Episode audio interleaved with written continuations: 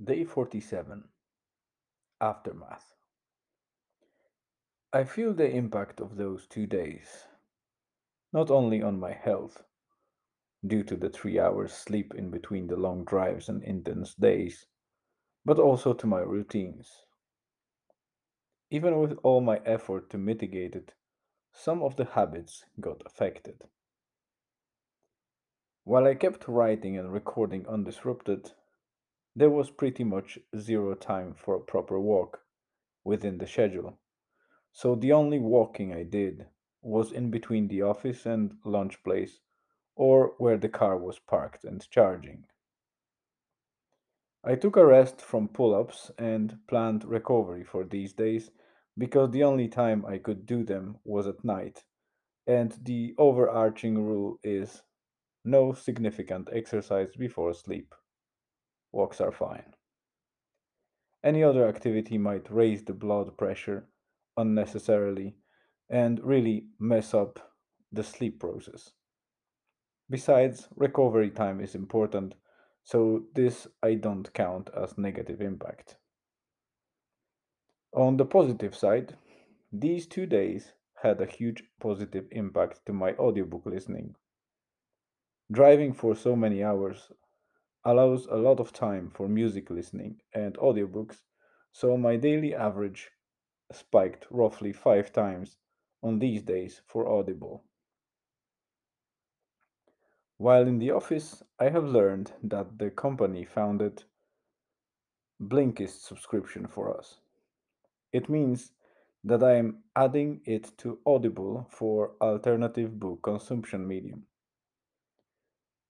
I love listening to full books, but Blinkist is very useful for non-fiction if you don't have time to sacrifice six to say seven or eight hours on a book, but would like to get the gist of it. Blinkist is basically a platform where you can find essential and well curated excerpts of many of the books you'd find on the market. I tested one already, and I must say it's a great way if you are on the fence in between where book description and reviews give you too little, but also you're not committed yet to read slash listen to the full version.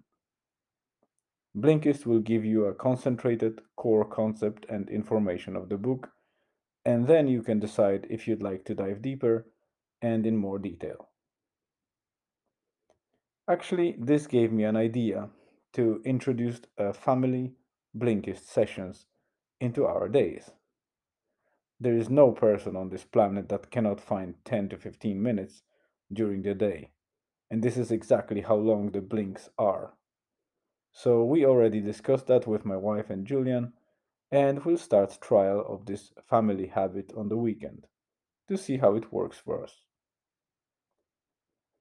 It's 22:50. Late enough. I'm going to record this post and hit the bed. I still feel my left calf sore. It got neglected for 2 days in the car and last night in the sleep I think I triggered some involuntary cramp that woke me up with an immense pain. It lasted probably about 30 seconds, but I still feel it when I stretch my leg. It needs rest and recovery, and a solid walk tomorrow. And maybe a cold water dip slash plunge. Pictures. Since I don't have anything in particular, it's time for some time machine stuff. Let me reminisce a little about the time I marched and climbed Lugnaquilla, the highest peak in Wicklow Mountains, and technically third highest in Ireland.